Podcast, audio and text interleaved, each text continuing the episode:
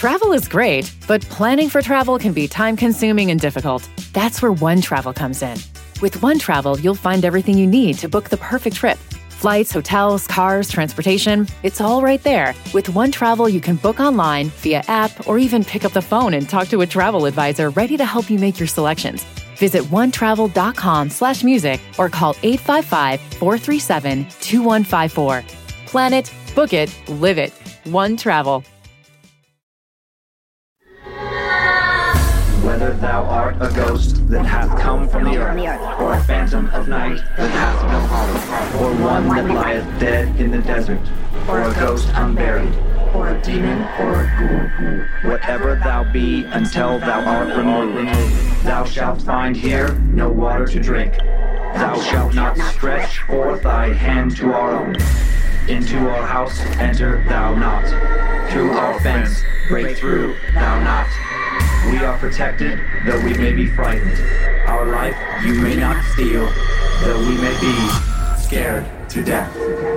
Welcome to Scared to Death, Creeps, Peepers, Roberts, and Annabelles. I'm Dan. Hey, Dan, I'm Lindsay. Hello. Hello, sir. Back to a normal episode today. No more drinks clanking. Dang No- it. Not lots of announcements. Dang it. lots of scares. Okay. Uh, real quick, before we get to those scares, uh, po, po, Why are you doing that? Eight foot tall woman, tie dyed sweatpants, sweatpants. Oh, now in the sweatpants? sweatpants. Let's now in the make them extra now. fancy. Uh, they're in the store now at uh, badmagicmerch.com. Very cool. Still one of my favorite stories. Uh, and a fan favorite for sure. God, I love that story. So many emails about that, and so many like, please go back to more Japanese folklore. Yeah, it's been tough to. F- well, you know, actually, we are heading to Japan today. Okay, We well- are heading to, to um, uh, Japanese folklore today a little bit. Cool. Uh, reminder that uh, on high noon Pacific time, Monday, August 16th, Bad Magic Productions Street Team stickers will go live on badmagicmerch.com. This is so fun. These stickers are free, but there will only be 500 sticker, sticker packs available. So first come, first serve. Slap them all over, take a pic, post it on Instagram or Facebook with the hashtag Bad Magic Street Team for the chance to win $200, and uh, so we can find them and repost them. Well, not to win two hundred dollars, to win two hundred dollars of I'm free sorry, two hundred dollars worth of free merch. Yeah, Yes. I, I should have finished that. Yeah, thought. we'll just send you a check. It's fine. uh, spread your favorite STD and maybe win some merch. Do it. Do it. So can't wait to see where all those stickers end up. It's so fun. And then lastly, uh, recording early again due to summer vacation. Quick reminder that we gave at least fourteen thousand dollars this month, thanks in large part to the Patreon subscriptions of our Roberts and Annabelles, to the August Bad Magic Productions charity, the Wildland Firefighter Foundation. Since 1999, the foundation has provided emergency support services to the families of firefighters, seriously injured or killed in the line of duty, and more. Families left behind, many with young children, often find themselves with few resources, and this foundation steps in to help. So you can go to wffoundation.org to learn more, and that's it. That's great. Yeah, and just one thing on the charity, Yeah. it's cool because uh, it's so broad reaching that you can go on their website and find like a local, you might be able to find like a local fundraiser for it. So if it's something Oh, that cool. speaks to you, but Yeah. you don't have maybe the funds to help participate, uh, support that, you can, you know, volunteer, your time. Yeah, yeah. I don't know what they're doing in the COVID era, but I saw like lots of like poker runs and something at a bar and it was very cool. I bet they're doing a lot right now just with all the fires. It's so I know, crazy. but there's, there's still restrictions in places. Yeah. So, you know, Now let's talk about some stories. How let's many, do it. how many stories today? I have two. And I'm just going to say, Dan, huh? uh my first story, I mean, I'll remind you when I start it. Yeah. But like, we're going to talk about crystals. You want me to be nice? I want you to have a good attitude. Okay. Okay. I'll do my best. We talked about this off air before as well. I was like, Dan, Okay. be kind. I'll try not to shit on the Crystal Parade. No, you're gonna, you're going to. I think you're actually going to love the story. Okay. Because it's how crystals maybe are not so great. Oh, Oh, all right. Okay. All okay. right. Interested? And, and then my second story, a wild story of a haunted house Ouija board situation. And at the top of that story, I'll give a a violence warning. I don't want to call it a trigger warning, but like if you have little kids listening, you might want to screen this one first. Oh, okay. All right. Uh, I am interested in both of those tales. But I, I'm very excited about my two stories today, uh, also. But, uh, both revolve around supposedly haunted hotels. I've wanting some haunted hotel stories. Great. We're about to go on vacation, so that sounds horrible. And two very different kind of stories. In the first, a creepy bit of urban legend from Japan uh, clashes with real life, uh, clashes with the real life deaths of two young women. Does vengeful spirit haunt the area around the Subono Spa Hotel in Uzu City?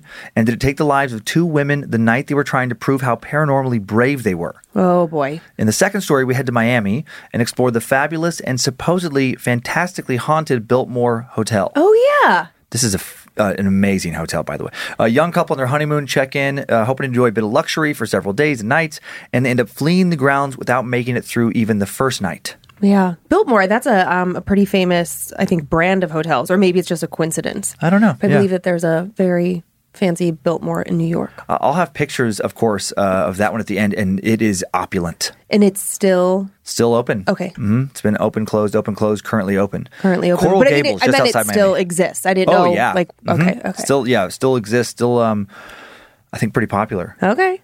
Plenty of time to settle in for this first tale. I love heading to Japan for ghost stories. Oh, you got your uh, unicorn socks. Very cute. And no dress, so I can like really show them off this week. N- no. I like the colors on those. I, well, look at it. It's all um, thematic here. Nice. Um, Japan is a country that seems to love paranormal lore as much as I do. Japan's a nation where ghosts and the supernatural have a special position in daily life and cultural celebrations, where traditionalists who hold on to the old ways still believe that many of our spirits linger on after death. A nation where skeptics have a real hard time remaining skeptical when they often encounter these spirits. Sometimes in Japan, like anywhere else, these spirits can be good entities, providing the opportunity for closure and a continued sense of connection with one's loved ones, providing hope for the continuing of your consciousness after death. Other times, of course, the spirits can be very, very bad, perhaps bad and violent enough to kill. Some have wondered if two young women who went to investigate a haunting and disappeared may have come across some of these violent spirits. In Japan, the hot summer months are celebrated as a season of hauntings, with the belief that the scariest of ghost stories might give you enough chills to cool you down. It's a season for ghost stories, scary movies, thrilling books, uh, with magazines and TV stations running special features on uncanny events and weird and disturbing phenomena. It's similar to the time around Halloween in the West, a time to get well and truly frightened. The association of summer with spine chilling tales has its roots in Buddhist tradition. The Japanese Buddhist festival of the dead, called Obon, takes place during the summer, and during this season, it is believed that the boundaries between the physical and spiritual worlds grow particularly thin, allowing the spirits of the dead to revisit their families. For the spiritually curious and paranormally adventurous, it's an opportunity to go ghost hunting, practicing a tradition known as kimodameshi, which translates in English literally to liver strength, but means a test of courage. Oh, I thought it was like a drinking game. No, a test of courage, but that would make sense. Uh, these tests usually involve the exploration of supposedly haunted locations, such as abandoned buildings or graveyards, during the dead of night to prove to oneself and others that you are brave enough to challenge any fear of the supernatural. Mm-hmm. Many young Japanese people have enjoyed this tradition for years, reveling in the closeness they feel with their peers after a few spooks. However, in May of 1996, uh, the kimodash- kimodameshi of two schoolgirls would end in much more than spooks. On May 5th, 1996, the last day of the Golden Week holiday season, a series of four national holidays, all wrapped up into one week, uh, that is the traditional time for Japanese families to take vacations, two schoolgirls from Himi City in the Toyama Prefecture decided to take part in the Kimodameshi and test their courage. Megumi Yashiki and Narumi Takumi, both 19 years old at the time, planned to travel to a notoriously haunted location in Uzu City, roughly 35 miles east of Himi City. Why this location? A few days before their trip, Megumi and Narumi spoke to some friends at a local park. Two guys who claimed to have recently traveled to the same spot to partake in a kimodameshi. The spot was the uh, Subono Spa Hotel. Time now for the tale of Don't Stop. Located in the mountainous area of Uzu, the sixth floor structure was once a place where you could go to escape the busy city life, enjoy its hot springs, and relax while overlooking the scenic horizon of the Toyama Prefecture. In 1982, the business went bankrupt and was left abandoned after the owner failed to find a suitable buyer. Ownership of the property fell to the city, and the cost of tearing down the building at the time was over 25 million yen. The city didn't have that much money to spend on a teardown, so the building was boarded up and cordoned off. This led to it becoming a hotspot for teens and vandals who used the hotel as a place to wreak some havoc, trash the building, smash some windows, set off some fireworks inside, that sort of thing. As the years passed by, the once scenic, now scary Subono became a popular haunted hotel for people to sneak into at night and test their courage on a long summer night. Also, according to a group of paranormal investigators that claim to have once encountered a shimmering patch in the building, the site is an interdimensional portal, one of those places where the veil between our world and the world we can't see is at its thinnest. Sometimes so thin it's an open door. Apparently, numerous Japanese mediums refused to go near the site. Megumi and Narumi's friends not only went near the site, they went in and spent the night and claimed to have seen all sorts of stuff. When they could tell that Megumi and Narumi were scared, they made fun of the girls, ridiculing them for never having participated in a ki- kimo dameshi. One of the guys bragged about a ghost they'd supposedly seen. He told the girls about a tunnel running through a mountain near the hotel. Told them that a little boy had opened the back seat door and fallen from his parents' speeding car in this tunnel a few years back. Jesus. Broke every bone in his body, arms and legs all twisted out of shape. He died on impact. Their friend said that if you drove through the tunnel at midnight now to the hotel and called out the boy's name, you might see him in your rear view mirror, running up behind your car, flailing his disjointed limbs as he tried to catch you. Ugh. He said they had seen this ghost. One of the girls, Megumi, wanted to know what would happen if you stopped when the ghost was chasing you. No one ever stops, he said. The girls were scared. They didn't tell their friend to stop teasing them with nonsense because they didn't think his story was nonsense. They believed it, and so did he. And so it was the perfect challenge. The two young men teased the girls, told them they were cowards. Narumi told her friends that she and Megumi would do it. They were not cowards. They would brave Subono. She asked for the boy's name and got it. They'd stay the night and not leave no matter what until the following morning. And she was right. This is a fucking Darren move. They would not leave the following morning, or the morning after that, or any mornings after that. They would head for Subono a few nights later, and then no one would ever see them again, at least not alive. Narumi soon purchased a penlight, as well as some batteries for Megumi's flashlight. Then she met up with Megumi, and the two soon left for their test of courage. At approximately 9 p.m., both girls got into Megumi's car, a black Subaru uh, Vivio, and began making their way to Uzu. They used a pager to tell their families that they were going to Uzu for a ki- chemo. Midway along their journey, at around 9:30 p.m., they stopped off at Kaiwomaru Park in Imizu City for around 30 minutes to tell some friends what their plans were before continuing along the trip.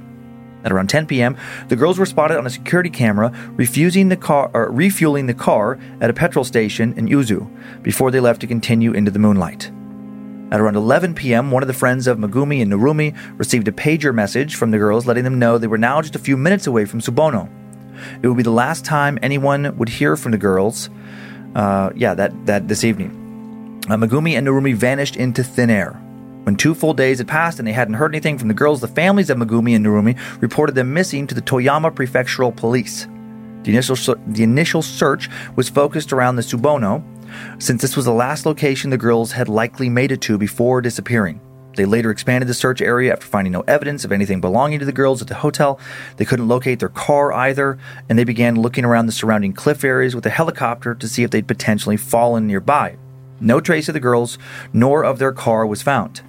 Thinking the girls might have ran away, the police temporarily stopped searching, and the families waited a month to hear from them. After the month passed, and there had still been no word from the 19 year olds, the Toyama prefectural police decided to conduct a large scale search for the missing girls. After the search turned up nothing, they tried again in October, retracing the girls' journey from Himi City to the old Subono Hotel each time. Despite thoroughly covering their route and also several different alternate routes between the two locations, police still could find no trace of the two. And with nobody else coming forward with any sightings of the girls, with zero leads to follow, the searches were called off and the girls' disappearance quickly became a national mystery. The disappearance of Megumi Yashiki and Narumi Takumi became widespread news in Japan, and in the years since they'd vanished, many have proposed theories on what could have happened to them. The idea that they staged their disappearance and ran away together was a popular theory early on, especially with the Toyama Prefectural Police, but as time wore on, it became more and more unlikely that the girls could so thoroughly vanish if the goal was to keep living together under new identities. Also, neither had any strong motive to disappear.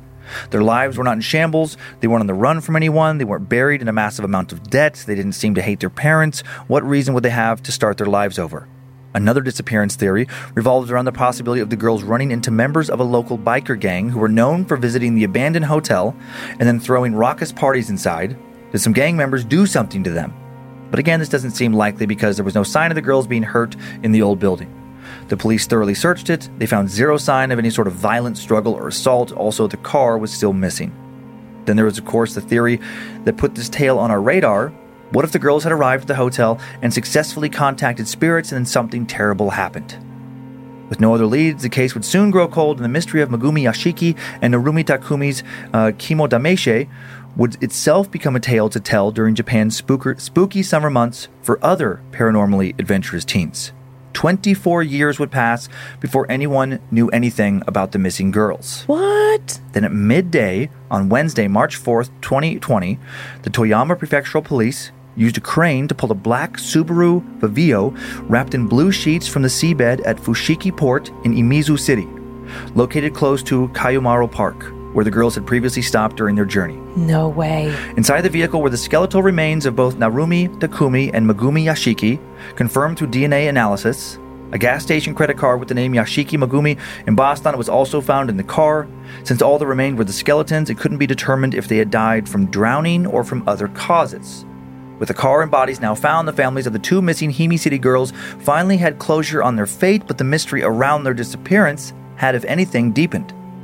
In late t- 2014, uh, it turns out three people had come forward to the Toyama Prefectural Police and claimed that they had witnessed a car matching the description of Megumi's fall into the port the night they went missing. Police initially dismissed their claim. Why had they waited so long? But then decided to re-interview them again in January of 2020. The three anonymous witnesses told how at 12:30 a.m. on the night of the disappearance, they saw a black Subaru car with two female occupants inside parked along the edge of the cliffside at Kaiwomaru Park with the car's rear facing the water. As they approached the car from the front to speak with the girls, the car suddenly reversed and fell into the water.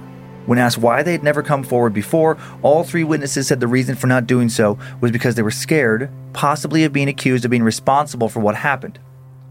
Why had the girls started reversing? They knew that water was behind them. The possibility of a joint suicide had never come up in the initial investigations. There were zero warning signs anyone had seen that indicated this could have been a possibility, not that that makes it an impossibility. Why did the witnesses wait over 18 years to come forward? Why did the police sit on their information for another six years, knowingly leaving the body submerged underwater for over half a decade? Could it have been a horrible accident? Did the girls accidentally put their car into reverse? Were they spooked by the three witnesses who approached them? And by the time the accelerator was pushed, it was too late to correct their mistake. Seems unlikely. Maybe the three witnesses intentionally scared the girls as a prank, and then when they realized it had backfired, they felt responsible and guilty for their actions and decided to never speak of it again until their guilt became too much to bear and they finally finally came forward. Again, seems unlikely. There is now a very upsetting rumor floating around that this disappearance uh, that might explain why the three witnesses took so long to come forward, and why the police then waited so long to search for their car uh, where the witnesses told them it would be. According to this rumor, the three witnesses, who have remained anonymous, told friends and family what really happened. And then some of those people told others, and eventually their story made it to the internet where we found it. Supposedly, these witnesses claim that they weren't the only three people out there that night in addition to the girls. They say that when they approached the car, it wasn't because they were looking at the girls inside it. It was because of the thing they saw outside the car. Oh. Following it. They claim to have seen a disjointed thing, the figure of a mangled boy dragging its limbs. They watched it approach the car and climb inside through an open window. They then heard one of the girls scream as they watched this thing attack her, blood splattering into the inside of the windshield. Then the girl driving slammed the thing against the same windshield as she threw the car into reverse. The last thing the witnesses said they saw was the car careening into the ocean, and the face of a little boy pressed into the windshield, gaunt and twisted, blood pouring forth from its mouth. The police waited to act on this tip because, of course, it sounds crazy. But then they supposedly finally did act on it because more similar stories started coming in. More reports of a mangled boy chasing cars in the same area, always at night. They remembered the witnesses' uh, outrageous claim, talked to them again, now decided to look into it. And then they found the remains of Narumi Takumi and Megumi Yashiki right where the witnesses said they would be. Today, the Subono Spa Hotel still stands in the Uzu Mountains, looming over the city from afar and many in Japan continue to tell stories of hauntings during the summer months, and young people continue to test their courage. One wonders how long it'll be before another disappears. Ooh. That's interesting because as you were like, well, it could be this, it could be that. I was like, yeah, probably. Uh-huh. But the the way it all comes together at the end is really, really scary. Mm hmm. Yeek. I I wonder if the parents like approved of this. Like, oh yeah, that's you know like it's part of I wondered tradition. that too. But they're 19. Yeah, it's not that they need, So, but but the way that they were like they, they got the pagers, they were letting their Right. they weren't hiding what they were doing. So I just wonder if like as a part of culture, if it's just something like a rite of passage that everyone's like, oh yeah, yeah, my kids are out doing their Yeah. test of courage, you know, tonight. I wondered that too because uh, Japanese culture, traditional Japanese culture, can be pretty patriarchal, Mm-hmm. and uh, you know, women just because they reach the age of eighteen, Right. often still live very much under their parents, especially their father's thumb. yes. And so I was like, huh, that's interesting too. But maybe I, I kind of wondered the same thing if because of tradition, Mm-hmm. they re- maybe reluctantly okayed it. Yeah. Yeah. Well, I'm sure now after a story like this Yeah. gets so much press and the end result is so tragic, I wonder how that impacts a parent's choice. Like we're previously, Yeah. if, you know, they were like, oh yeah, no, it's fine. You know, it's like going to see fireworks with your friends, like whatever, you know, sort Right, of traditional things that you do around specific holidays. Yeah. Yeah. God, that's awful. Yeah, I have a few pictures. This first one is the haunted Subono Hotel Oh, near, okay. near where the girls disappeared. And uh, It's really not like that great of a hotel. It looks, I mean, I know it's, old now. older. And, yeah, But yeah. like, okay. And all the windows are smashed out. There was a few Yeah. pictures closer closer up, but it's not like architecturally interesting. Inside, it's kind of exactly what you'd think. It's just like super trashed. Yeah. You know, uh, and then the, this next photo um, is a photo of Narumi Takumi and Megumi Yashiki. Okay. And then this final one has nothing to do with the story, but it just came up in the exact same search looking for these other pictures. And it's just called Scared Hamster, and it cracked me up. and I guess it's a meme. It's like a little hamster who looks like he's just heard a terrifying story. That is funny. But that came it. up when you searched came for up- the hotel? Yeah, they came up when I was looking into this story. It's like um, there was just one page of image kind of search results, and the last image was a little scared hamster. Weird. And I just couldn't stop looking at it, and I wanted someone else to see it. Thank you. Yeah. It's better than one of your weird, like, giant penis photos, mm-hmm. or like you, you didn't try to make this one weird. I, no, I didn't. I just No, thought I it was really a cute little, a cute little hamster. You know what else I was proud of? What? I couldn't believe it. I didn't want to say What? it at the beginning of the story. You got all of those pronunciations so well. Now, I don't know if I practiced them before. I think I got them pretty close. Yeah, I mean, I'm sure someone with a native tongue might say like your Oh, inflections are a little bit off, but for Mushmouth Master over there, I was like, holy I work. cow. I work at it. I'm trying to get I- better. It was really good. Thank you. You're welcome. Thank you. I was impressed. Uh, are you ready to travel from an abandoned haunt, haunted hotel in Japan to an operating haunted hotel in Miami? Yeah, yeah, yeah. We head for a tale involving Miami's Biltmore Hotel's most infamous ghosts after a quick sponsor break. Travel is great, but planning for travel can be time consuming and difficult. That's where One Travel comes in. With One Travel, you'll find everything you need to book the perfect trip. Flights, hotels, cars, transportation, it's all right there. With One Travel, you can book online, via app, or even pick up the phone and talk to a travel advisor ready to help you make your selections. Visit onetravel.com slash music or call 855-437-2154.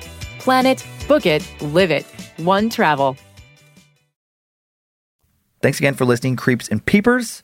This is a much more classic haunted hotel story.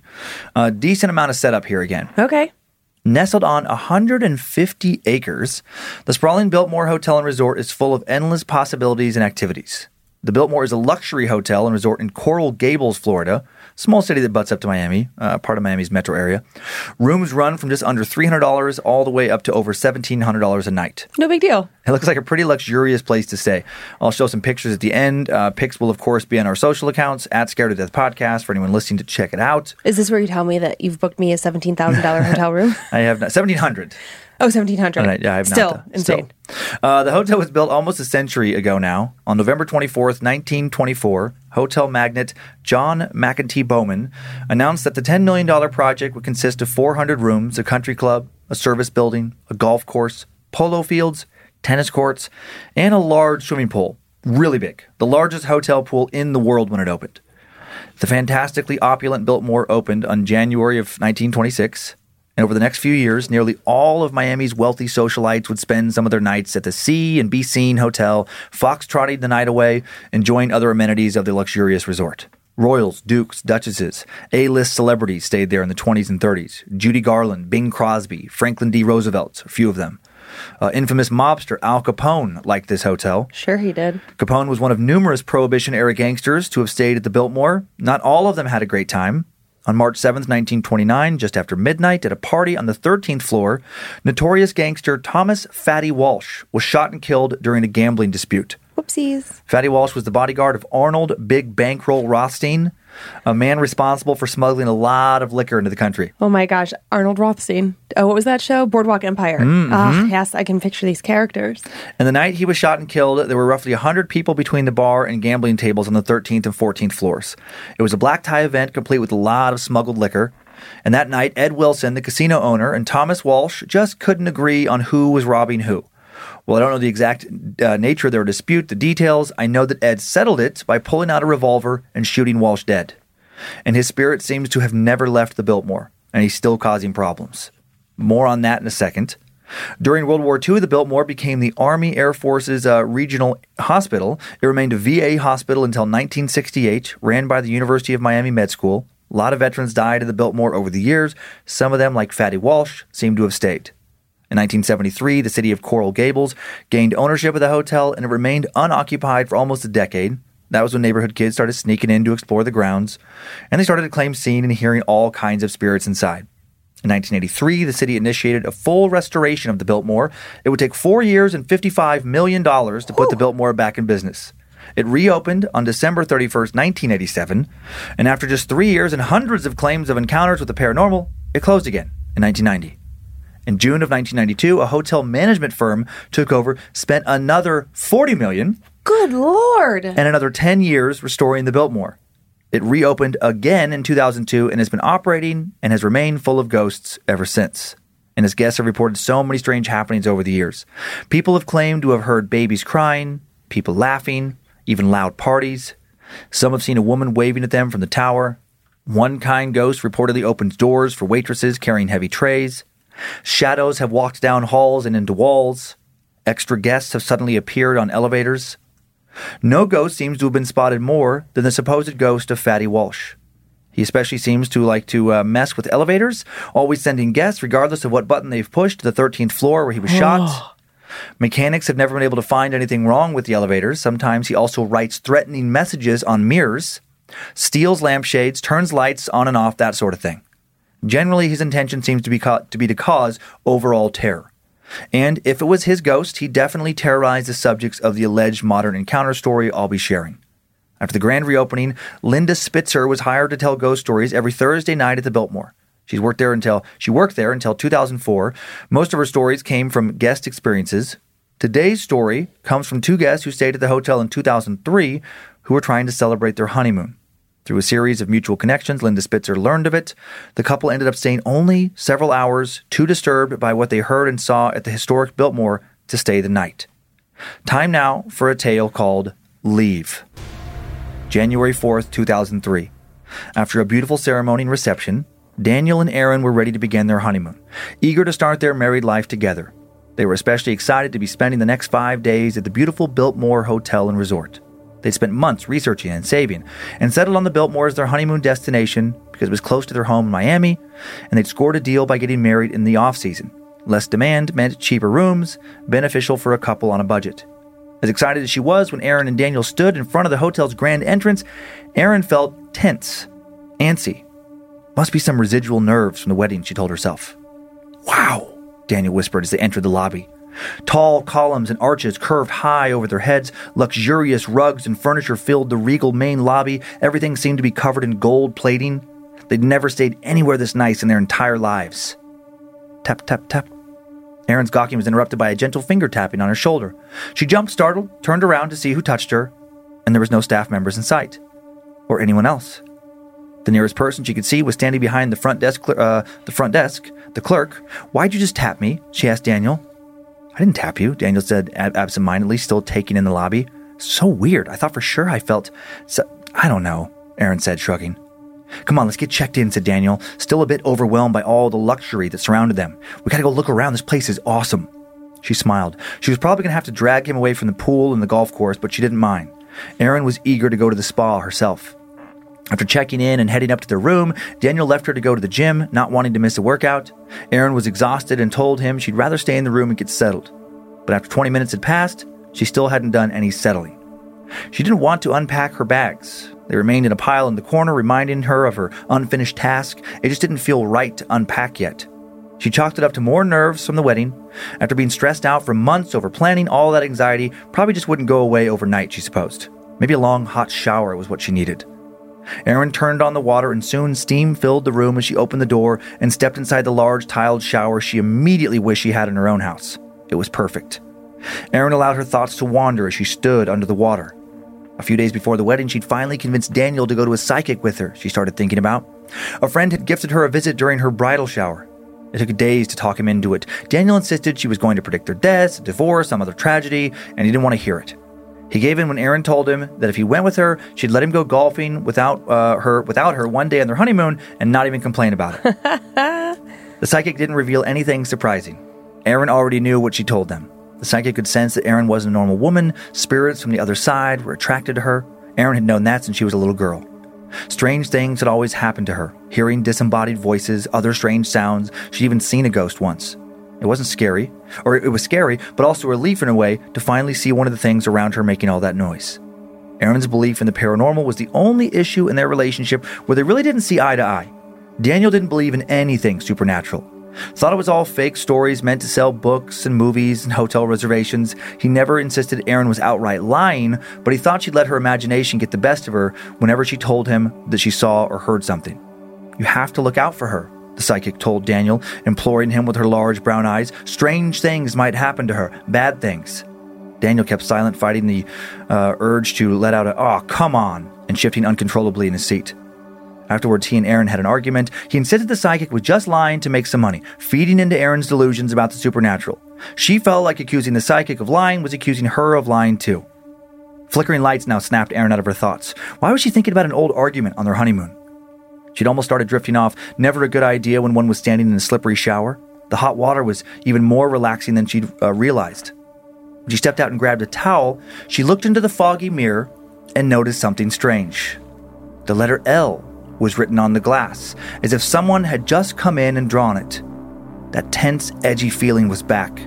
Taking a note from Daniel's book, she told herself about that getting worked up was pointless. Maybe it was all in her head. Someone had put the letter on the mirror before she'd checked in, and the grease on their finger just made the steam more reluctant to stick to it, or something. She walked out into the room to wait for Daniel. A few minutes later, the door opened, and he entered, sweaty and out of breath. Hey, he grinned. Why are you sitting in the dark? He flicked on the light switch. Just as quickly, it was dark again. What was that? Erin asked. Must have been a power surge. Daniel continued, flicking the light switch, walking over to test the lamps. Nothing. I can go down to the front desk, Erin offered, see what's going on. I need to make a spa appointment anyway. Great, just don't be long, he said with a smile that meant one thing. She was glad to see it. Maybe she needed sex even more than a hot shower to relax and get settled in. Just before she pulled open the door, the lights flickered back on. I was right, said Daniel. Power surge. Storm must be nearby. I'm still going to the desk to make my appointment. I'll be back in a few minutes, she said. Erin wanted to get out of the room for a bit. She felt like she was going crazy, but she didn't want to mention anything to Daniel. She sensed something very different than a thunderstorm was behind their light problems, but she knew it would only cause an argument if she brought it up. Ding! The, eleva- the elevator doors slid open, revealing an empty elevator. They were staying on the third floor, and it only took a moment for Erin to enter the lobby. Bright sunlight filtered into the windows. It didn't look wet outside. If a storm was nearby, it hadn't made it to the Biltmore yet. Shrugging off her strange feelings, Erin approached the front desk and made her spa appointment. Is a storm rolling in? Erin asked the clerk. Her brows scrunched together in confusion. Not that I know of. Weather's been perfect all day. Oh, it's just that our power went out for a second. We thought maybe a storm knocked it out. We didn't lose power down here, and I didn't hear anything from the other guests. Please let us know if it continues happening. We'll be happy to transfer you to another room if you have any more problems. The clerk gave her a warm smile. Erin turned around, preparing to go back to the room to spend some quality time with Daniel, as they sometimes called it. Hopefully, a nice dinner, some time in bed, and an evening in the hot tub would ease her nerves. Her stomach was in knots. That constant feeling of anxiety that she'd had since they first entered the hotel just would not go away. The feeling was almost like dread. Yeah, that was it. Like she just knew that something bad was going to happen. But what? She was happily married on a honeymoon in a beautiful resort and had a loving husband waiting for her upstairs. Life was perfect right now, but something felt wrong. Ding! Erin jumped as the doors opened again. Before she entered their room, she decided that she was going to go in there and forget about everything she was feeling. She wasn't going to let it ruin her honeymoon. If she ignored it, maybe it would go away. And her determination paid off. Erin and Daniel spent some amazing quality time in their room before they decided to go downstairs for dinner. Ding! Once again, the elevator doors opened for them. It was still empty. Oddly, Erin hadn't seen a single person on their floor or in the elevators. She'd seen a few guests outside in the lobby, but the huge hotel was nearly abandoned. Daniel pressed the lobby button. Instead of the familiar stomach dropping feeling of a descending elevator, Erin and Daniel felt themselves rising. The red numbers on the screen weren't changing, but the elevator was still ascending. What's going on? Erin asked, starting to panic. Getting stuck in an elevator was one of her worst fears. It's fine, Daniel said as he put his arm around her. Someone above us probably pushed a button at the same time as me, so the elevator's coming up to get them first. Finally, the elevator stopped. Ding! 13 popped up on the small screen. Bright red numbers blinked like a warning sign. I thought hotels didn't have 13th floors anymore, Erin said, her worry rising. This one's super old, remember? Daniel pressed the lobby button again. They waited. The doors weren't closing. Huh. Daniel stepped forward, poking his head out. No one's here. Erin followed him as he stepped out into the hallway. The door shut behind her. The metallic thud filled her heart with dread. Restricted access, employees only, the sign in front of her read. The hallway was dusty, unused. Everything looked antique, much older than the modern finishes on the other floors. The 13th floor wasn't even an option on the elevator keypad. How did they get up here? Something wasn't right. Do you smell that? Daniel asked, wrinkling his nose in disgust. The powerful smell of cigars clouded the air, burning their nostrils, nearly choking them. It was like someone was standing right in front of them, puffing clouds of smoke into their faces. The employees must sneak up, sneak up here for smoke breaks, Daniel shrugged. Let's just find the stairs. We'll report the elevator trouble to the front desk when we get down. Erin eagerly agreed, grabbing his hand and following him. As they made their way to the right, Erin felt her anxiety intensify. She felt someone watching them, following them. She looked over her shoulder every few seconds, but there was nothing. No one. Wait, Erin whispered. Do you hear that? It was people talking, laughing, soft jazz music, the clinking of glasses. It sounded like there was a party just ahead of them. I do, he said. Daniel was tense, eyes wide in fear. This party did not sound like one that was actually happening now. It sounded like one that had happened a long, long time ago, like the echo of a party. Rather than feeling validated by Daniel finally having a paranormal experience, him hearing what she was hearing only made her more afraid. He sighed. Come on, let's just leave. This place is kind of giving me the creeps. He pulled Erin along with him, making right turns. The sound of the party was getting louder, closer. Daniel came to a sudden stop, halting Erin with a jerk on her arm. They were facing the entrance of a large ballroom, now abandoned. Chairs covered with fabric and covered in dust. The dust, the carpet was worn and faded, and it was silent. Right before they'd stopped, the noise had peaked, like they were just entering the party. But now, complete silence. And the powerful smell of cigars once again seemingly being blown into their faces. Tap, tap, tap on her right shoulder. Erin jumped, screaming. As she turned around, bang! A loud pop like a gun sounded off behind her. A woman screamed. Disembodied voices began to shout incoherently. Daniel grabbed her arm, turning past the ballroom and running down the hallway. A doorway to the stairs lay ahead of them like a beacon of safety. Thankfully, the door wasn't locked. Daniel pushed it open, running down the stairs and dragging a terrified Erin with him. They ran as fast as they could down the stairs, not stopping until they were in the safety of the lobby with other people around them. Daniel, she said, breath coming in short pants. Everything's okay. That was just hell. I, I don't know what that was. There must be a party going on somewhere that we couldn't see. Maybe they're having fireworks or something. It's fine. We just got a little sca- scared. Erin stared at him incredulously. You know that's not what just happened. He threw up his hands in frustration. Okay, fine. Yeah, it was something else, ghost or something. Oh my God. So what, what do we do? I think we just ignore it. The more you think about these things, the worse it gets. Isn't that what people say? Let's just get out of here. Let's just go have dinner. Let's try and forget about it at least for tonight. For once, she agreed with him. Although she desperately wanted to understand what had happened, what if thinking about it gave it more power?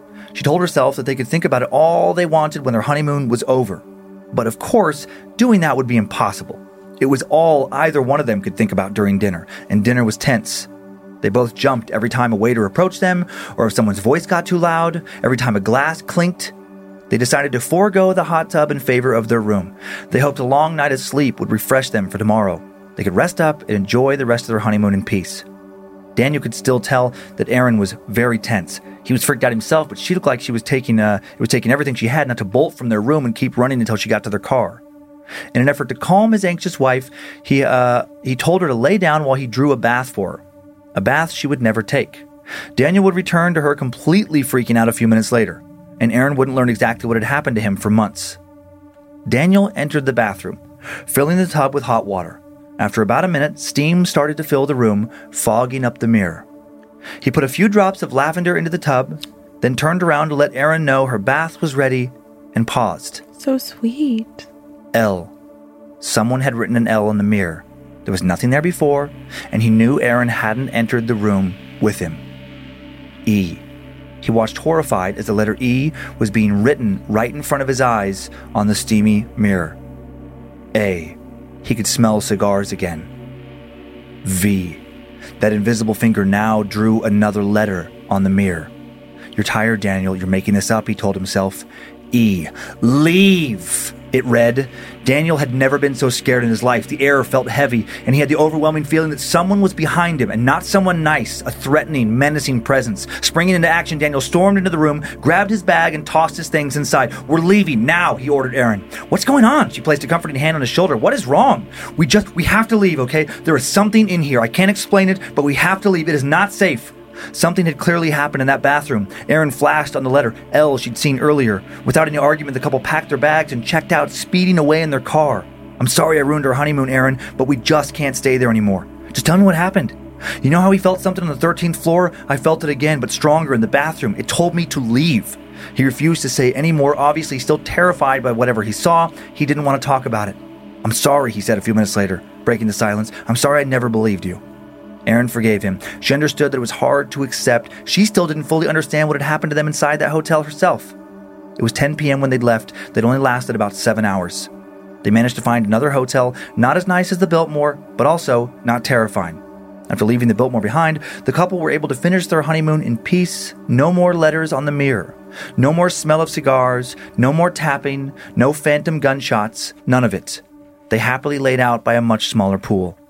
And Daniel skipped playing golf. Neither one left the other side for anything other than bathroom breaks for the rest of the honeymoon.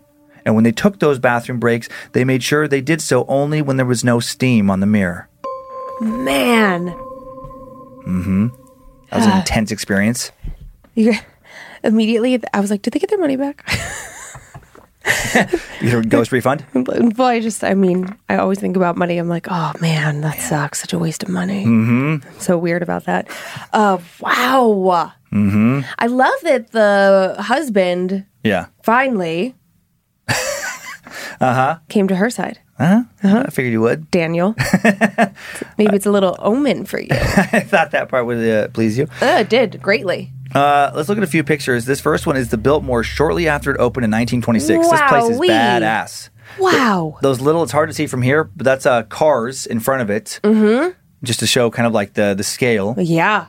And then- Giant. And then this next one, more much more recent picture of, of the pool, part of the pool. Oh, that's so nice. Looks so nice. oh my God, I can't wait for vacation. Uh, recent pick of the Biltmore featured in Architectural Digest is this next picture. I love Architectural Digest. I mean, it's massive grounds. massive. It reminds me of um oh what does it remind me of? The shape of it. I can't Hmm. Ah, it'll Uh, come to me later. Bellagio? By chance? Oh, yeah, good call, Joe. Yes, Joe, thank you. Yeah, it does have that vibe. Joe, is it this do, how did you know that? Because I've been to Bellagio's a lot. it's a fun place. Uh, Fancy pants. This next one's a nice spooky, spooky pic of the hotel. I love when people just, you know, kind of darken up the photos a little bit. Yeah. Well that just looks like a storm rolling in. Mm-hmm. And then this last one, this is just a pic of that lobby that they were Mm-hmm. Yeah, talking yeah, yeah. about. Because I tried to find the best picture of it, but I mean, it's Holy really hell. cool. Yeah. Oh, I love a good hotel lobby. hmm all those uh, pillars and arches. Yeah, very cool. Love those green velvet couches. Mm-hmm. Oh, so pretty. Very cool. That's a great story. Yeah, I liked it. Yeah, I wonder. I mean, I know that you found that one, but I wonder how many more like that exist. You know, all, all over the place. Well, they had that one lady for years. I don't know if they do it anymore, Yeah. but, you know, telling weekly stories. I bet they have quite a few. I get Yeah. the feeling they have a lot of stories from that hotel. I have a hard time with all the money they spent on continually restoring. I know. Like it, Ooh, big it- investments. it's so tough for me in those situations. I know this is not how money works, but in it inherently bothers me. I'm Yeah. like, so still no clean water in Flint, Michigan, but like we can spend fifty five million dollars and forty. I know, I yeah. know that's not how it works. right. I can't help it. That's where my brain goes. Where I'm like, really? Do we need another fucking opulent hotel where Yeah. the money could go to social causes? I know, I know. It just irritates me on a like a personal level. I'm not even saying that that's like what is even an option for those businesses. It's just like there is so much wealth, Yes. and it gets used in ways that I oftentimes don't understand. I mean, I will. I will say in this instance, it's uh, wealth that's not being donated; it's being invested. Mm-hmm. So they're spending a lot of money to make a lot more money back. Yes, but they could invest that money in their own community and then make money a different way. Or you meant like another? Uh, I, I got you. Yeah, you make yeah, money yeah. by investing in your community. Sure, But- sure. but- okay, and then we were talking about that giant pool. It brings me back. I don't know. Recently, I was telling you about that giant pool in Dubai. I mentioned it like Oh, yeah. either on 99 or 100. Mm-hmm. Did you open that I link did. that I I, sent you did last open the link and I did look. It's pretty amazing. It's fucking crazy. It's Yeah. 196 feet deep. It is the deepest pool in the world. It has, an, It- has an arcade and pool, t- like foosball. Yes! Down at the bottom, like people with diving uh, gear on were playing. They like actual arcade games that were like waterproof. And It was so It was cool. really cool looking. Yeah, and they put like fake abandoned cities down there so you could kind of go Yeah. exploring. I mean, and speaking of opulent, oh my gosh, I know. Dubai I would love to go there. Mm-hmm. I don't know if it's safe. seems to be the most like decadently like lavish city in the world. Yeah, all that as oil money. Mm-hmm. Yeah. It would be really cool to see. Yeah. I know um, Monroe will like send me links randomly. She'll be reading articles, and there's like, you know, uh, this mall with like an indoor water park. I, but Yeah. it's, it's not like it's I not like th- Mall of America water park. It's like ridiculously over the top. I think Dubai has the world's largest indoor mall, world's deepest pool, and world's tallest building right now. They are crushing it. Mm-hmm. Let's go. Yeah, I want to check it out someday. Yeah. Yeah. I think you have to like I don't know. I probably can't wear any makeup. I probably have to cover my face the whole time. I think like the rules are so strict. Yeah, they probably won't like my tattoos.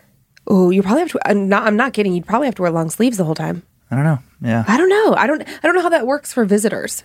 I, I think the the rules are more relaxed for visitors. Mm-hmm. You don't have to. You wouldn't have to wear anything covering your face. I've seen plenty of pictures. I would be but I would. I mean if that was like what the what it took to go. Yeah, yeah. If it did, but it won't. It, it doesn't. I'm it always doesn't right now. respectful of other Yeah. cultures that way. I don't have a problem, you know, doing what they do. It doesn't Yeah. matter what I think about it or what I believe yeah, about yeah, it. yeah. It's like, well, it is what it is.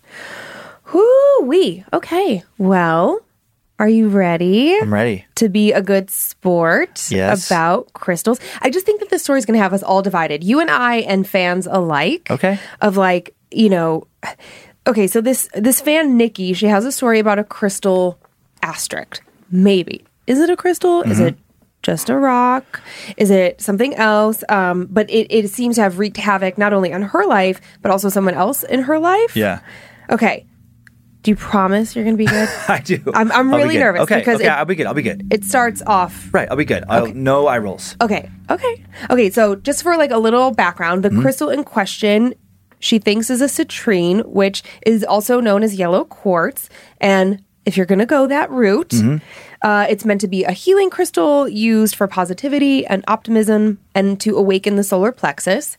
And the solar plexus is a real thing. I did want to. Well, I know the solar plexus is a real thing. Okay, what is it? It's part of your body. Mm-hmm. It's like like your solar plexus is right beneath your sternum. Yeah, yeah. It's like yeah, it, and it affects the function of your stomach and your adrenal glands and your liver. Okay. and things of the sort. Okay, right. so like if your solar plexus is blocked, Yeah. citrine would like help you open it up, theoretically. Mm-hmm. I see the struggle in your face already. Okay, I'm Being good. I'm being good. yeah. hmm I wish that I could change your face sometimes. Okay. you just you wear your emotions on your face. I'm okay. Okay. Okay. I've been a listener for a little over a year and I'm finally all caught up on my episodes. Love the stories, love the dynamic duo. I'm a fan for life. I thought oh, I thought Lindsay would appreciate the story because crystals. And I thought Dan would appreciate it because he can rub it into Lindsay that they don't always bring good. This is a personal story of mine from a couple years ago. My best friend, Chloe, and I went to an art fair in town. One of our friends who wire wraps crystals and makes beautiful jewelry had a booth there, and we decided to pay her a visit. While at her booth, I was going through a little scrap bucket of pieces she couldn't use and found what I thought looked to, like a polished piece of citrine. I paid her $2 and took it home. As I do with all new crystals, I cleansed this one in a bowl of salt and sat it in the windowsill to charge overnight. Hmm? Good job. When I checked on it the next morning, it had holes going through it from one side to the other. And it also had this like cave that had formed through one side of it where some salt had collected. I tried researching to see which crystals would corrode in salt. I thought maybe it wasn't citrine after all, but my searches ended up with no conclusive results. I then went to work and decided to ask my 50 something year old boss, who had been pagan his whole life and has generations of the religion in his family if he knew what type of crystal could corrode in salt. He looked at me puzzled, so I explained what had happened, and his eyes went wide. He said, Get rid of it, get rid of it, get rid of it now. Think about it. If the salt is there to cleanse out any negative energy, how much negative energy must it take to eat holes through something? And his point made sense to me. I went home and told my now ex fiance Jack what my boss had said. Jack instead decides he wants to experiment with it and puts it in a bigger bowl of salt and sticks the bowl in the garage. I was frustrated that he didn't listen to me when I said I wanted to get rid of it, but I thought, okay, one more day, I'll humor him and then get rid of it. When we checked on it the next day, this rock looked like Swiss cheese. It had new holes and craters formed in it. A couple weeks had gone by, and we still had not gotten rid of this rock. Jack thought it was fascinating and wouldn't let me throw the damn thing into the lake. Jake and I, uh, Jack and I, had been fighting nonstop, and the fights had gotten somewhat scary. I told Chloe all about this rock and that I was scared that there was something attached to it. She said, Look, I'll hold on to it for a couple weeks and you'll see there's nothing bad about it. A couple weeks later, she gave it back to me saying that she didn't notice a difference. However, the two weeks that she'd had the crystal at her house was during the same time her significant other experienced a huge mental decline and was experiencing heavy depression and then moved back in with her parents an hour away, effectively ending her and Chloe's relationship.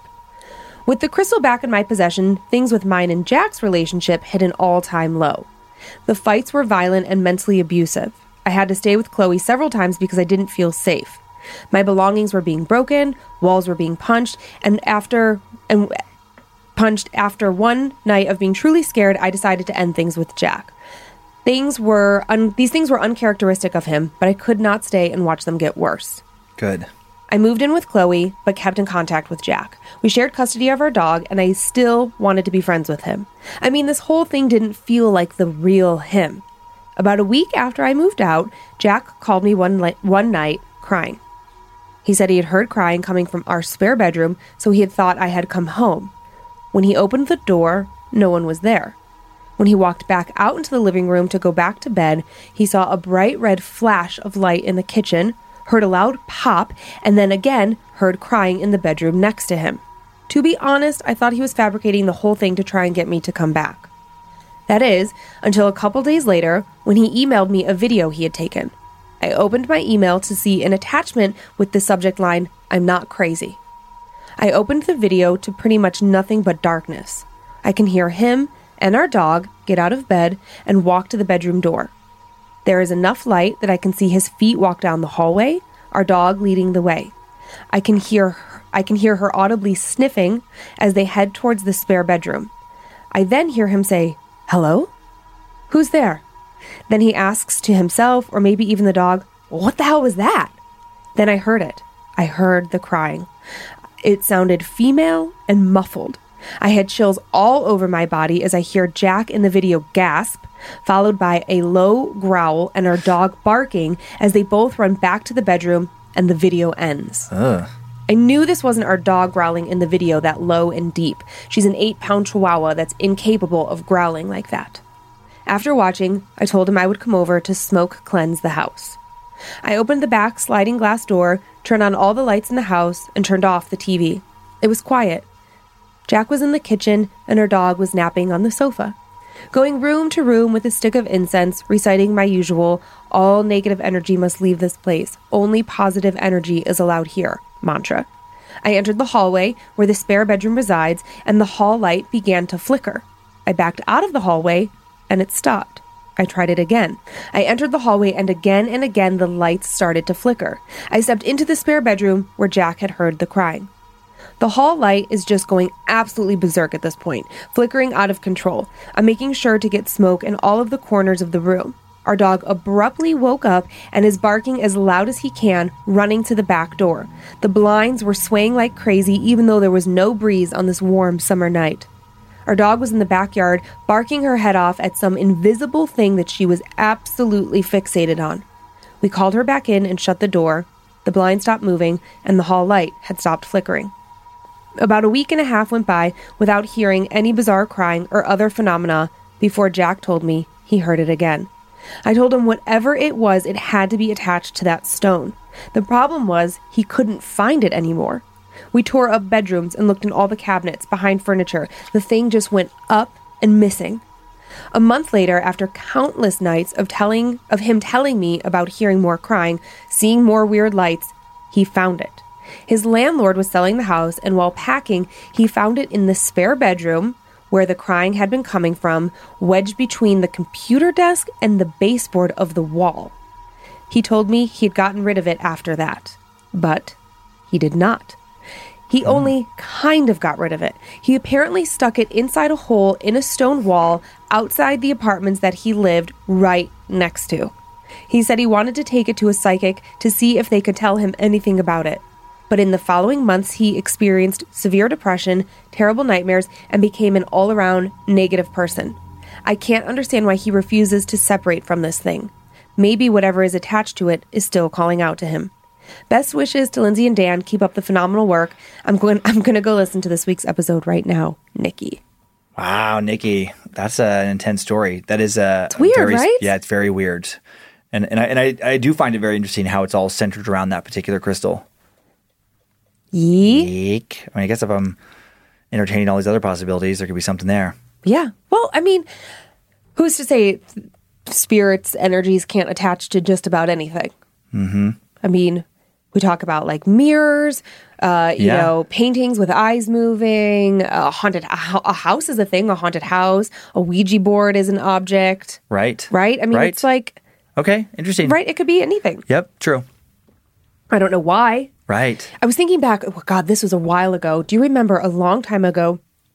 I told this story. Uh, a mom had taken her kids on a road trip and they have gone, oh man, south, like maybe the Dakotas, and they had gotten, you know, they found like arrowheads or whatever, and they Yeah. had brought an arrowhead or a stone or a rock or a crystal Right, back. right, mhm. And then there were all these issues in their house until they got rid of it. Yes. And they had thought that like maybe they'd taken it from a burial ground. Some, So it's like, I mean, Right. you know, we talked about yeah things attaching themselves to objects. Yeah. You know, you're right. yeah.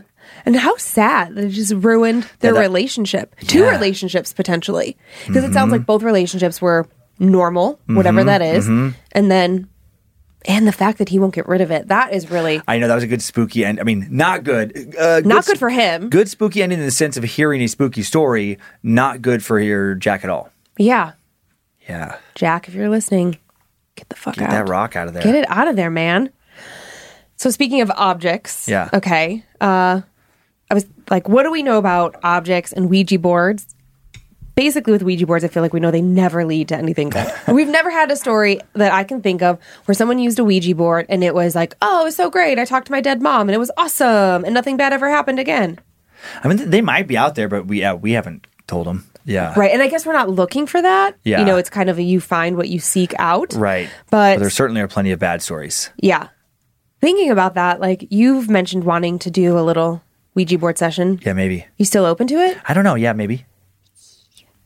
But what if, but you know it's all bad? I know. I know. I, that's why I've kind of like pulled back away from it. Okay. I'm a little little nervous about it now. Okay, well, I think that this story will push you more into the no, thank you. Okay. Okay. Um, now, this is the story that I said. I just want to give like a little warning. As I wear a Ouija board theme shirt. Well, you know, Yeah. That's like it's it's um it's not authentic. It's Okay. fine. Uh, okay, so this story is 100% true. The person who sent it in sent me the article that pertains to it, but I've el- eliminated some details that don't affect the story just because I want to protect. There are still Yeah, people yeah. around, and I think their privacy deserves to be protected. And again, for anyone who has kids that listen, it's not that it's it, it is a scary, creepy story, but it, the violence factor, I don't know, it just hung with me personally. Maybe it's me. Maybe Yeah. it's not. Oh, is that decapic- decapitated Layla? It is. It's from last week when I ripped the head off and threw it at you. Yeah. And you scared I, me. I, yeah, I scared you really you good. scared me so bad. Hmm? Scared you. Or you scared me so good. Literally scared you into tears. Literally. That's the second time you've scared me into tears. I uh, I kind of like just the head is a good squishy size. Smells good. Yeah. oh, did the inside smell good? Yeah. I like her little body. I know her body looks a little rough. Oh, Trayla. We could glue her back together. All better. She's so cute. Okay, well, here we go. Okay. Hello to the STD and TimeSuck team. It's Justin eliminated, eliminating last name. Yeah. From the Department of Caffeinated Beverages, Ah, funny. Kansas City, Kansas Division. Hi, Justin. Dan, you're a massive inspiration to so many like myself. Please That's never nice. stop doing what you're doing. Lindsay, you're an excellent host of my favorite horror podcast and a wonderful support pillar for our beloved leader of the Suckiverse. That's so cute. That is very nice. Creeps and peepers, keep on, keeping on. Love to you all. Down to brass tacks. I have a story for you that you may find as bone chilling as I do, that I'm hoping to share it with a few people on this flat earth that I hold dear. For context, the family, That's a joke, by the way, for uh, reference to Oh my God. yeah, stuff. For if, if you had no idea. yeah. Oh my gosh. Yeah. Yeah. Uh, for a little bit of context, the story is about the family Pat, my best friend, his older brother, Jake, younger sister, Allison, mother, Cheryl, father, Peter, and foster sister, Jennifer, and foster brother, George. Okay. Okay. This is broken down into three parts, so it, w- it will be easy to track the people. Okay. Part one The house, Caswell Street, Massachusetts. The house in question is the place I spent most of my childhood.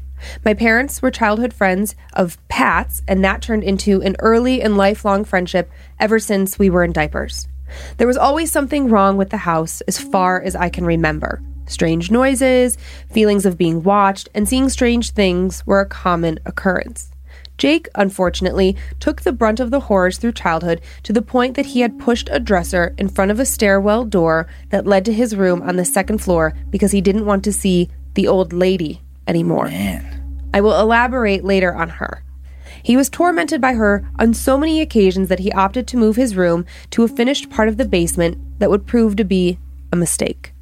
The next few years were filled with night terrors, sleep paralysis, and shadow figures. Eventually, it got bad enough that he moved out and got an apartment, only to lose it and ended up and end up back in that awful apartment. I only saw her one time, but that was enough that I never went into the basement alone again. I was looking for Pat and Allison and figured they might be down in Jake's room. Upon entering the basement, I found it empty except for a few noises coming from the laundry area. Thinking it might be them, I started walking over. And that's when I saw her. An old, rotten looking hag. She was shaking while walking like something out of a ring movie. Totally surreal. Big yellow eyes and bony hands like a demon. She turned to look at me, and I bolted up the stairs as fast as possible, never again to return to that basement. I could go on and on about all the creepy shit that went on there.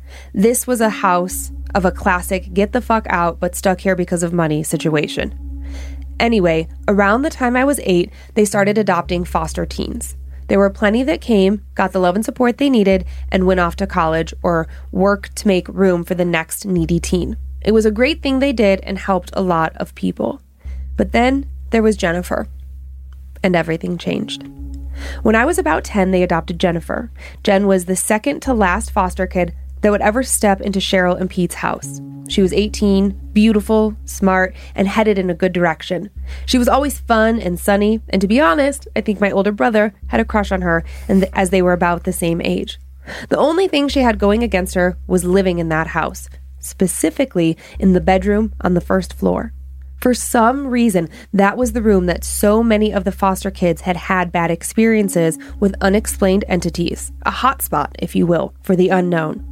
She was there for a few years, always creeping out us younger than her with her creepy tales that she offered up about her room. About two years in, she made a classic Darren move and bought a Ouija board. Not a Parker Brothers mass produced toy, but an old wooden one from a local flea market. Not sure how many times she used it, but I do remember the last time like it was yesterday. We were helping her do some spring cleaning a few weeks before she was heading off to college. She had opened a drawer on her nightstand, holding out the board, staring at it. She broke it in half over her knees and then threw it in the trash. Pat and myself both witnessed this and said nothing about it and just continued to help her clean her room so that the next foster kid would have a nice, clean, blank, blank slate in a few weeks. Cut to a few days later, me and Pat are playing 007 GoldenEye on N64 when we hear Jen scream. We ran into the room, and there she is, holding that fucking Ouija board in her hands. Not broken, no tape or glue to hold it together. She found it under her mattress while she was flipping it. We were all freaked out, but being but, but her being the older and more rational one in the room, she calmly said, "It's okay. I'll just take it with me to college and freak out my roommates." Jump ahead to the day she leaves. She loads up the car and heads out for Boston University, Ouija board packed in the car, and drives away. She never made it to her dorm. She was killed in a car Oh accident God. on the way, and the reason for the wreck was never disclosed. She was a sweet soul cut short and will never leave our memories. The last chapter in the story sometimes makes me think that we are better off not knowing what may have happened to her if she had stayed. Part 3 George. George was a beast, weighing in at 270 pounds and stood six foot five, muscle upon muscle. He was built like an NFL line black linebacker, and he was very cool. He always made sure the family was safe. He even came to a few fights to protect Jake and my older brother Corey. He always laughed with us and told stories while smoking weed. I was about 14 and he was just a nice guy to be around, but a scary one to cross. He was family as far as we were concerned and us to him. He stayed in Jennifer's old room for about a year before the house finally took its toll on him. I remember the first day he changed. Me and Pat woke up from a long night of playing our video games and were headed downstairs to make our favorite breakfast a whole loaf of toast with butter. We peered out the window to see George sitting in the garden, cross legged, as if meditating. Suddenly, he sprang up to his feet, walked over to the basketball hoop, you know, the kind with water or sand in the bottom to hold it down. Mm-hmm. He jumped up, grabbed it by the rim, and threw it like a toothpick across the yard. Needless to say, we were afraid of him for the very first time. Over the next two weeks, he was definitely not himself, arguing with Cheryl and throwing things around.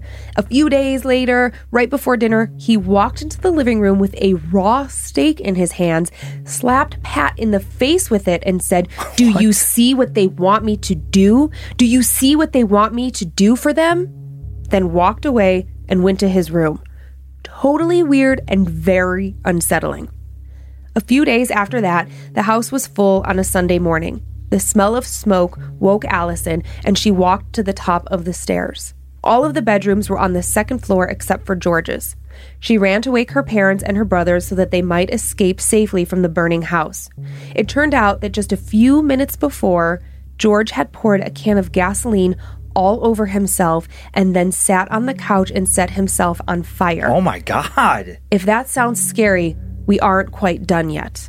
The family raced out of the second story window in Pat's room since the stairs were being engulfed with flames.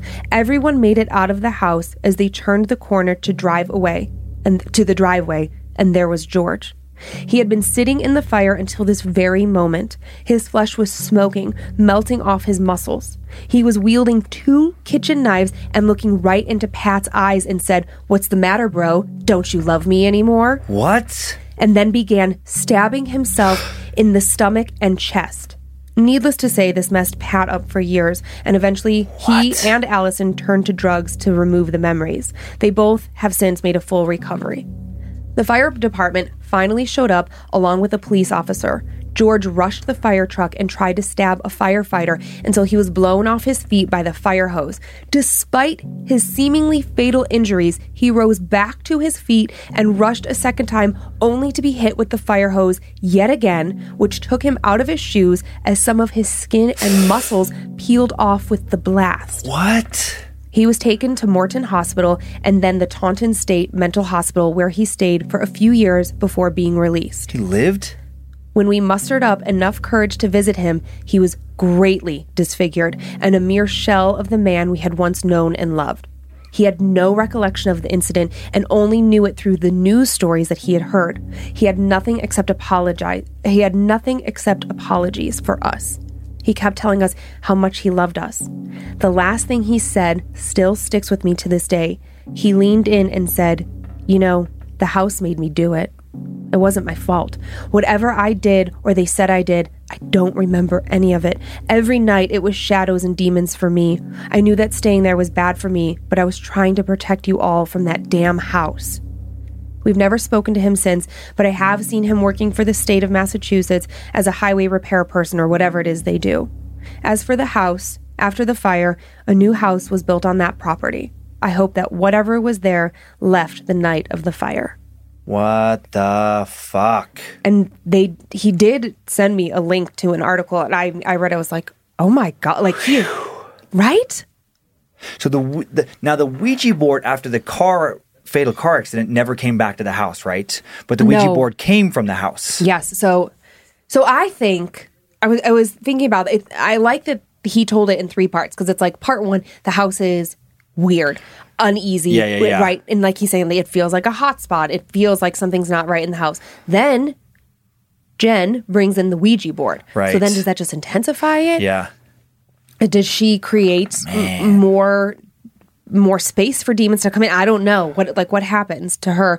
What happens when she uses the ouija board? Right. and then that causes costs her her life possibly. Yeah. right? I mean we don't that's know. A, that's a crazy intense story. and then george right right that's fucking crazy That's some haunting imagery. i know My God.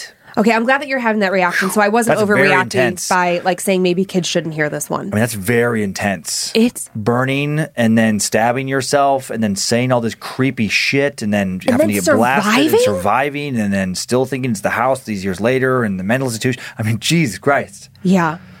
If, if uh, honest to God, if there wouldn't, if there hadn't had been a news article attached to it, I don't know that I would have included it because I would have thought this is complete and utter fucking bullshit. Like someone, this is just someone trying their hand at writing the creepiest, craziest thing Mm-hmm. they could write. Yeah, but you said you found like verification online. No, Man. The author sent it to me, and then Oh, I right, right, yeah. I followed, and then and then I looked, and I was like, holy shit, yeah, that's really scary. really fucking scary. What? I, I, I can't.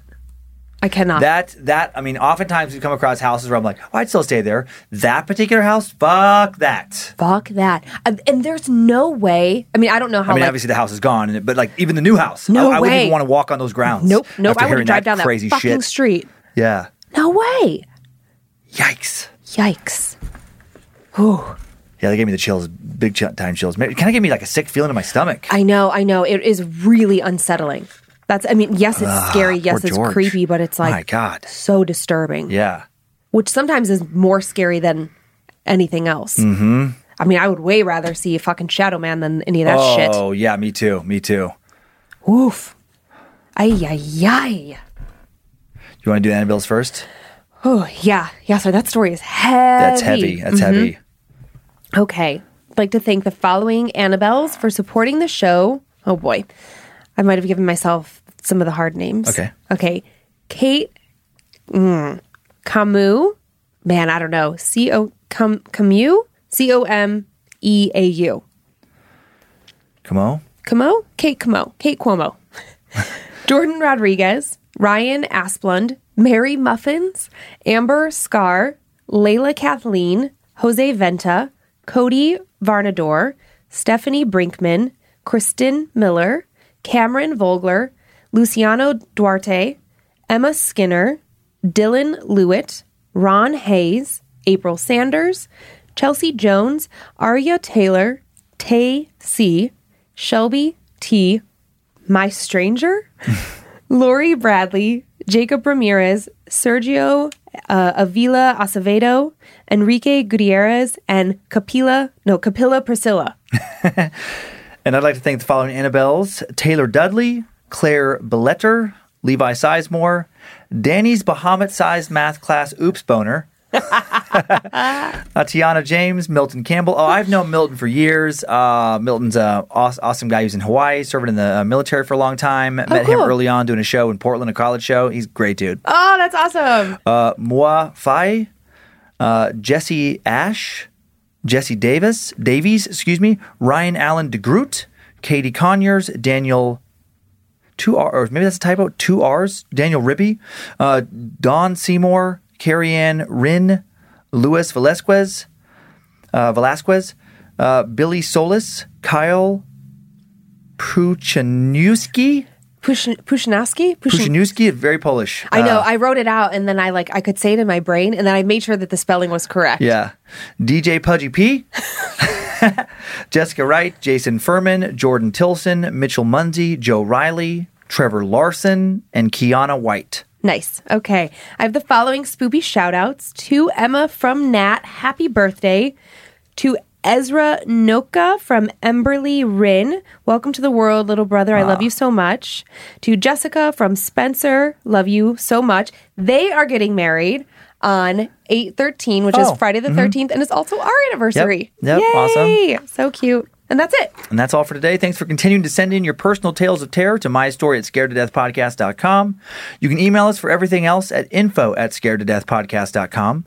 Thanks to Logan Keith on social media and badmagicmerch.com merch design, store at badmagicproductions.com for customer service. Joe Paisley and Zach Flannery uh, for producing, directing, Joe Paisley directing and producing today, Zach Cohen for custom soundbed creation, Heather Rylander for organizing the My Story emails, Sophie Evans for finding the first Japanese story, and thanks to Olivia Lee for finding the second Miami based story. If you don't want to hear more ads, if you want monthly bonus episodes and more, check out our Patreon and enjoy your nightmares, creeps, and peepers. Hope you are scared to death. Bye, guys. If spirits threaten me in this place, fight water by water and fire by fire. Banish their souls into nothingness and remove their powers until the last trace. Let these evil beings flee through time and space. Evil may pass through, but hath no home here within, scared to death.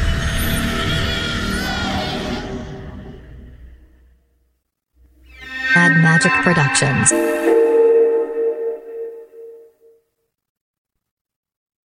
Travel is great, but planning for travel can be time consuming and difficult. That's where One Travel comes in. With One Travel, you'll find everything you need to book the perfect trip. Flights, hotels, cars, transportation, it's all right there. With One Travel, you can book online, via app, or even pick up the phone and talk to a travel advisor ready to help you make your selections. Visit onetravel.com slash music or call 855-437-2154. Plan it, book it, live it. One Travel.